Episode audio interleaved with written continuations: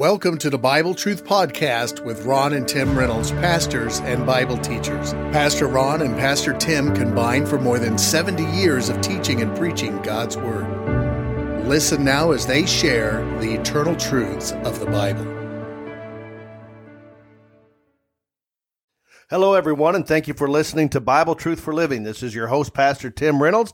It's always a joy to be with you, uh, whether you're listening through our podcast or if it's a Sunday morning, you're listening on the radio. Thank you so much for taking the time to tune in. I also want to thank those who were able to attend our uh, pre election prayer rally last uh, Sunday evening. We had a great turnout, great weather, and, and a great turnout of folks. And I sure appreciate, appreciate my fellow uh, brothers and pastors uh, Rodney Malott and Kent Jackson and Ron Lash. I thought they did a wonderful job, and we sure appreciate all of you coming, praying for our nation and praying for our leaders moving forward. Today's message I'm taking from Psalm 107, and I've titled the message Reeling with Regret. From Psalm 107, verse 28, the Bible says, well, let me begin actually in verse 26. They mount up to the heaven, they go down again to the depths. Their soul is melted because of trouble.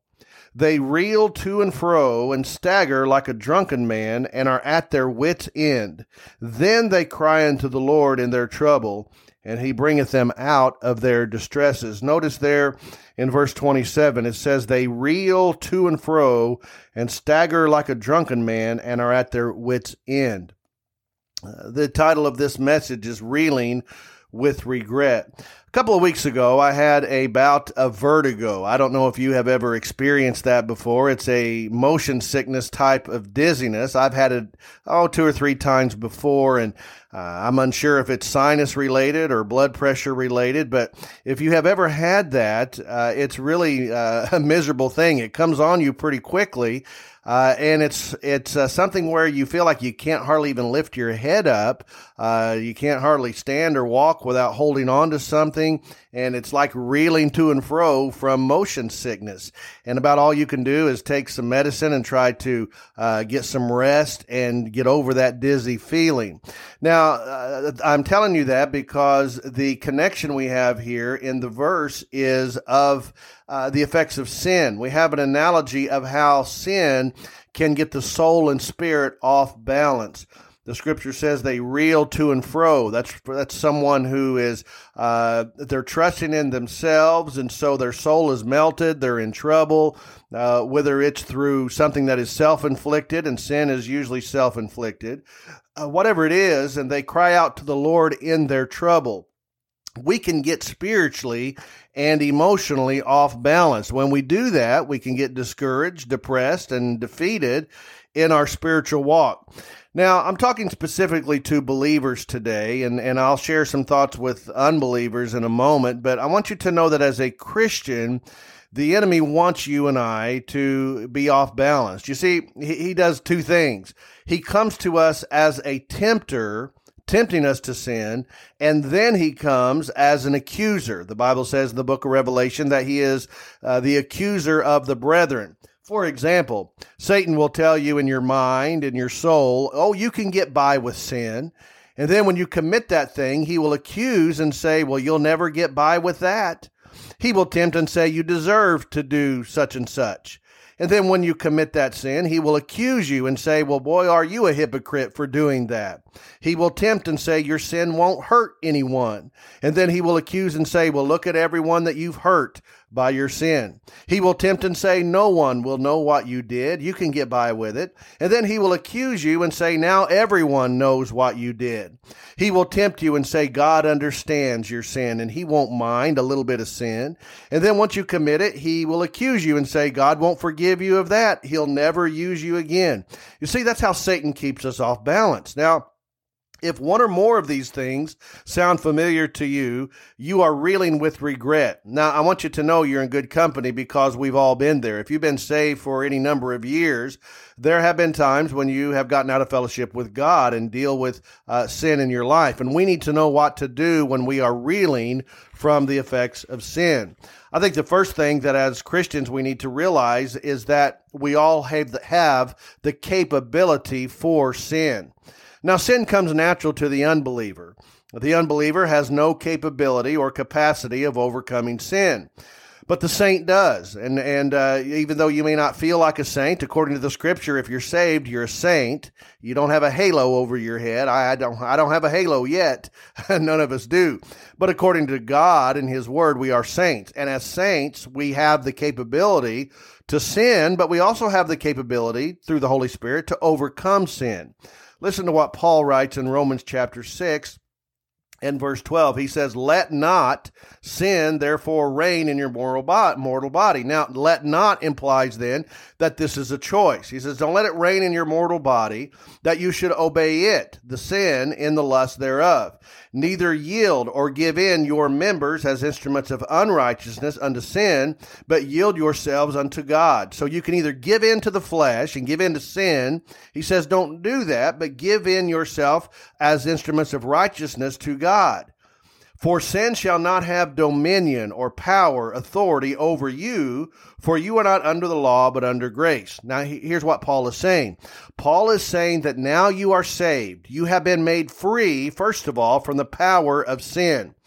You don't have to give in to it. You know, well, you know, I just couldn't help myself. Well, that's not true of a believer because one of the things the Holy Spirit does for us is he gives us power over sin if we'll ask him to help us. Now, that's not willpower. That's not you or I saying, you know, through willpower, we're going to overcome sin. No, it's through the help of the Holy Spirit. So we have been made free from the power of sin. And thank God, we have been made free from the penalty of sin. The Bible says in Romans 6:23, "For the wages of sin is death, but the gift of God is eternal life through Jesus Christ our Lord." So Jesus took that penalty for us. Now that's good news.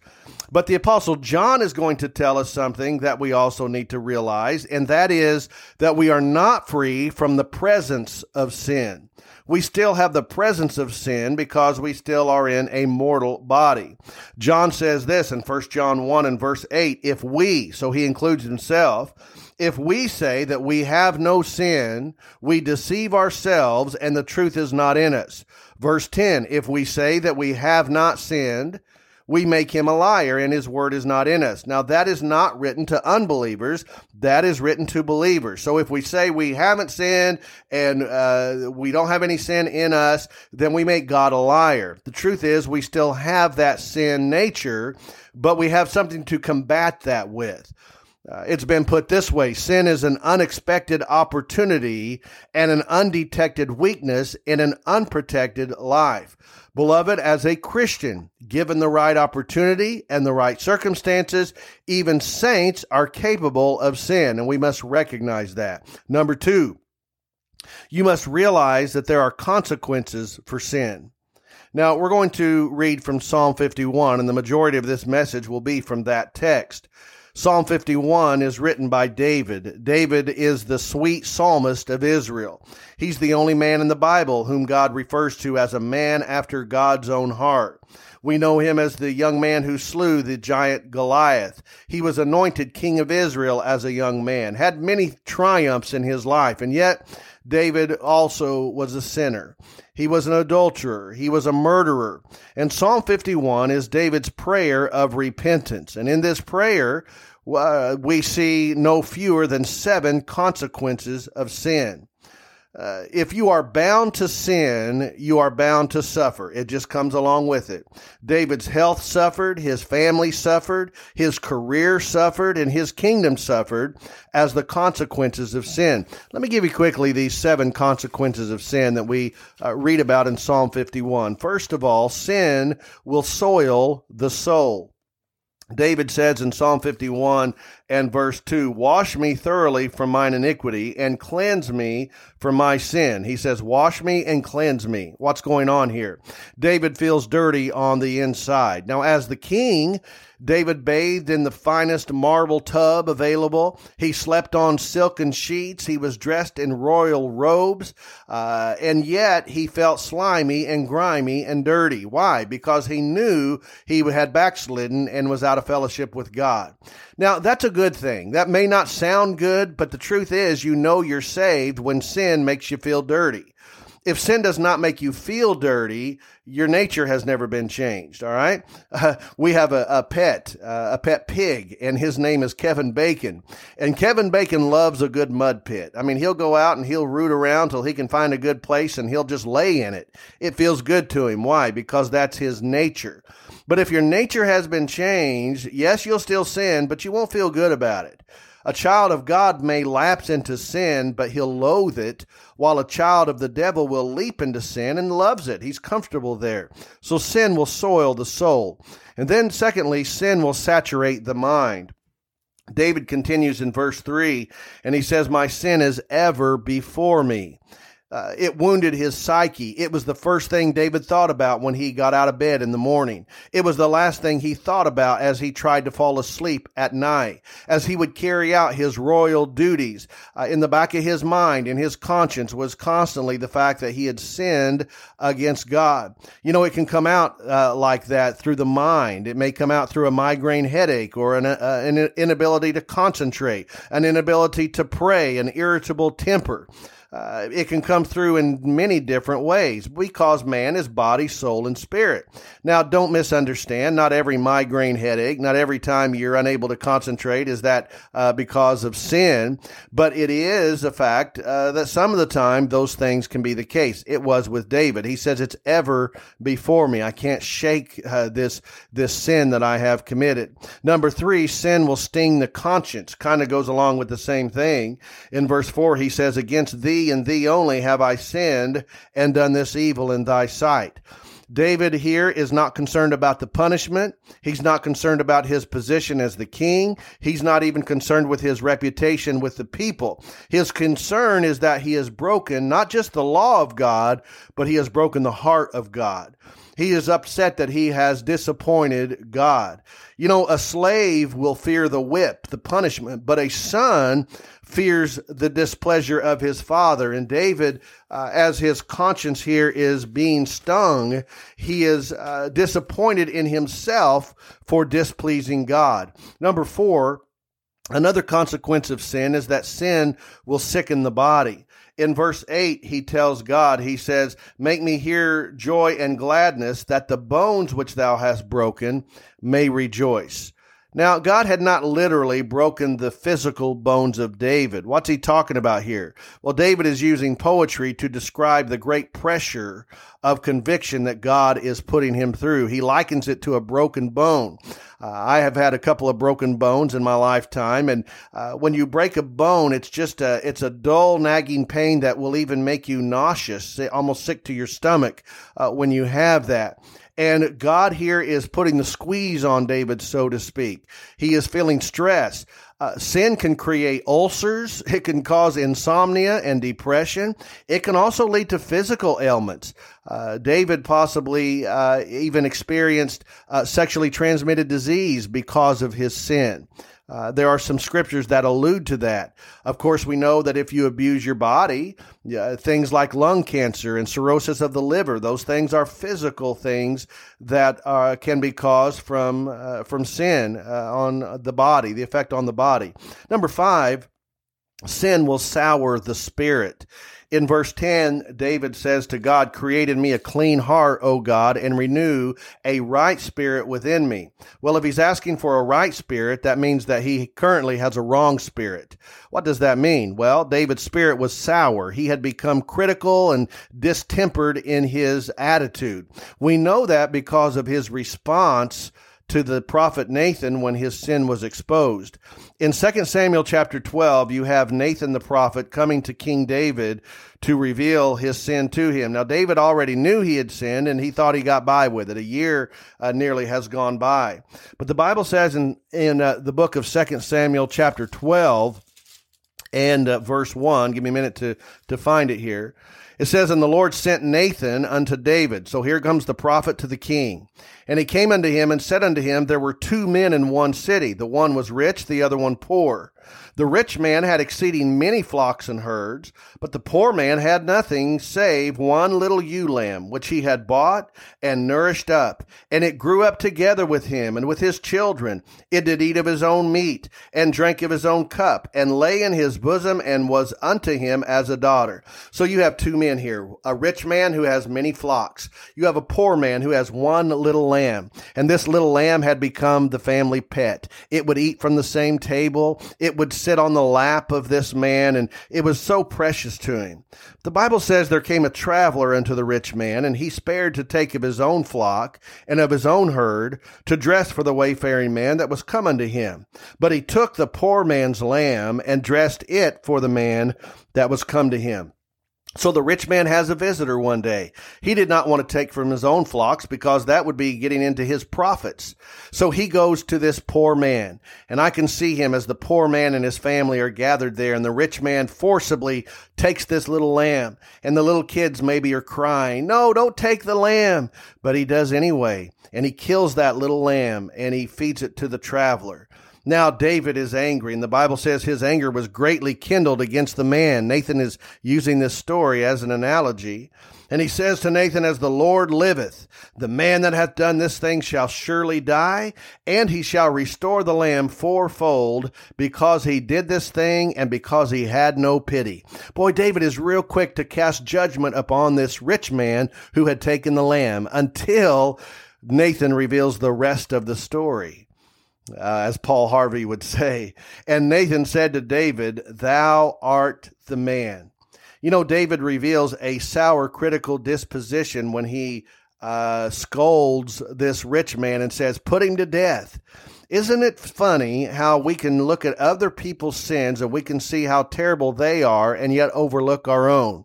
You know, Jesus said that to the Pharisees. You can see the little speck in someone's eye, but you can't see the beam coming out of your own. And so uh, David had become very sour in spirit and had become unpleasant.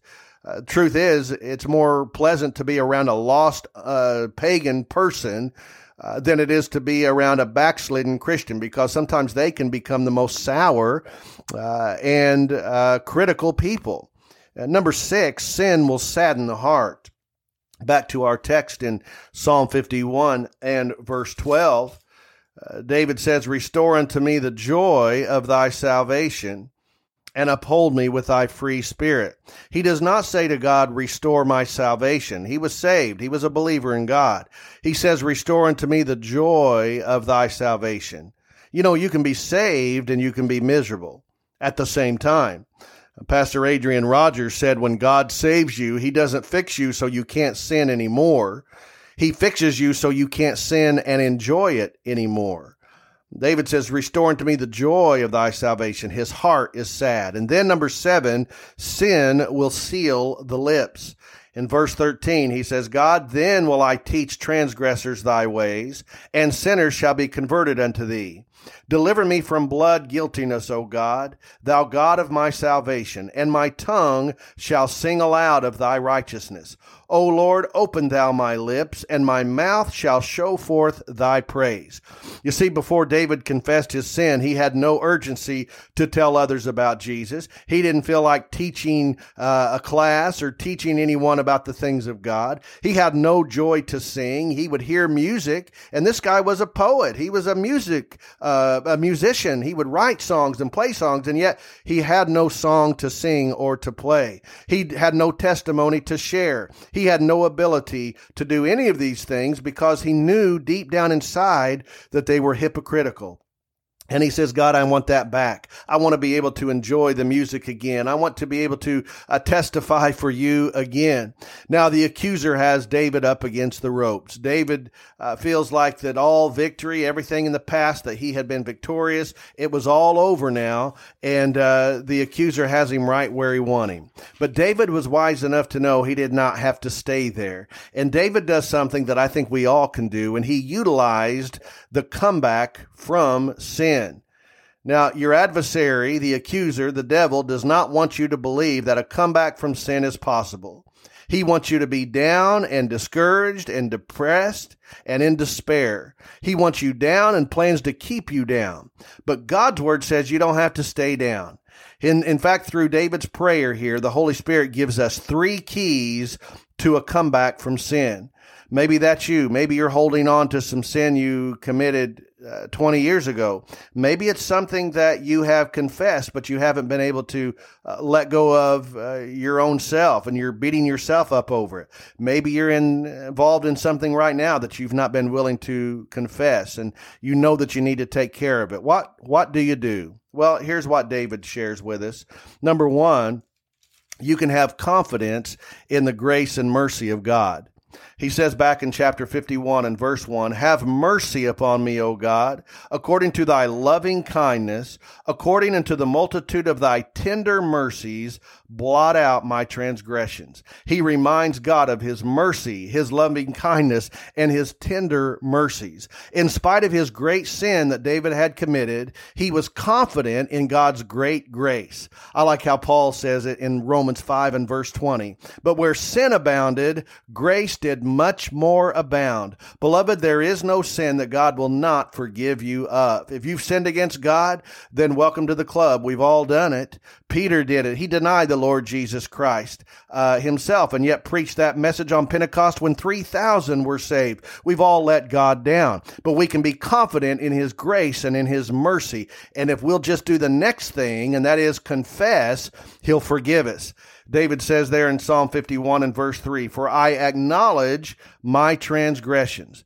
1 John 1 9 says, If we confess our sin, he is faithful and just to forgive us of our sins and to cleanse us from all unrighteousness. Now, wait a minute. Admission is not the same as confession. The word is confession, not admission. What's the difference? Well, admission says, Yes, I did it because.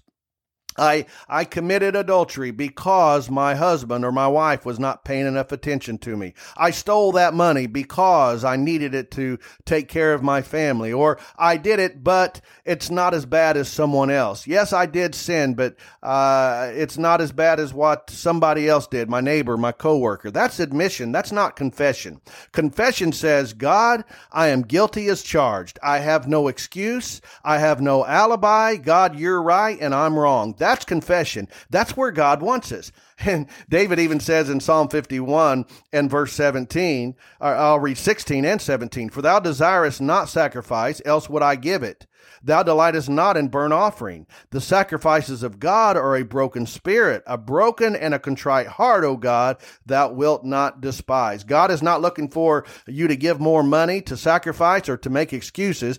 God is looking for you and I to confess it and say, God, you're right. I have no excuse. I have no alibi. You're right and I'm wrong. God, please forgive me. So there's confidence, there is confession, and then thank God there's cleansing.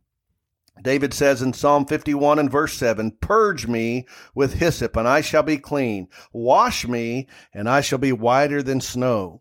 The word purge does not simply mean to cover a stain, it means to completely remove it. You don't just treat it. You know, you take some stain treatment. I don't want a stain treatment for my sin. I want a stain remover. That's what the blood of Jesus Christ does. What can wash away my sin? Nothing but the blood of Jesus. That that is God's triple activating detergent, confidence and confession and cleansing. You no longer have to reel from regret. You can rest in the removal of your sin. The Bible says that he has cast them as far as the east is from the west. There used to be an old song that I remember uh, when I was a kid, and it sort of went like this. What sin are you talking about? I don't remember them anymore. My, my singing voice isn't too good, but that you get the idea. Here we are, we're holding on to it, and that we've already asked God to forgive us, and we think we have to keep on doing it. And God says, I don't know what you're talking about. I already forgave you of that. You need to let that go and move forward for God. Listen, you can live in, in, in regret, or you can say, God, I need you to help me out. The, the, the accuser wants you to live in regret. And listen, he'll throw a memory up. I remember whenever I was a, a young person, we used to go to Southern California to visit uh, my mom's family. We would go at Christmas time about every other year. And I can remember remember one Christmas when my dad seemed to listen to over and over the Christmas song Feliz Navidad. Maybe you remember that song. It's played every Christmas. And I, every time I hear that song now at 52 uh, years old, I go back to my childhood and I can remember those trips in the station wagon where uh, my dad would play Feliz Navidad. Now, I'm telling you that story because what Satan does is he will use sometimes it's a song, sometimes it's a, a smell, Sometimes it's a situation. Sometimes it happens late at night where he will throw up a memory and you'll think, oh boy, I can't believe that I did that. And you can just wallow in regret. Or you can say, you know what, accuser, I've been forgiven of that. Get out of here. The Bible says if you resist the devil, he will flee from you. Devil, you're right about your accusation. I did that. But God has forgiven me, and I choose to let that go and move forward because I've confessed and I've been cleansed of that sin.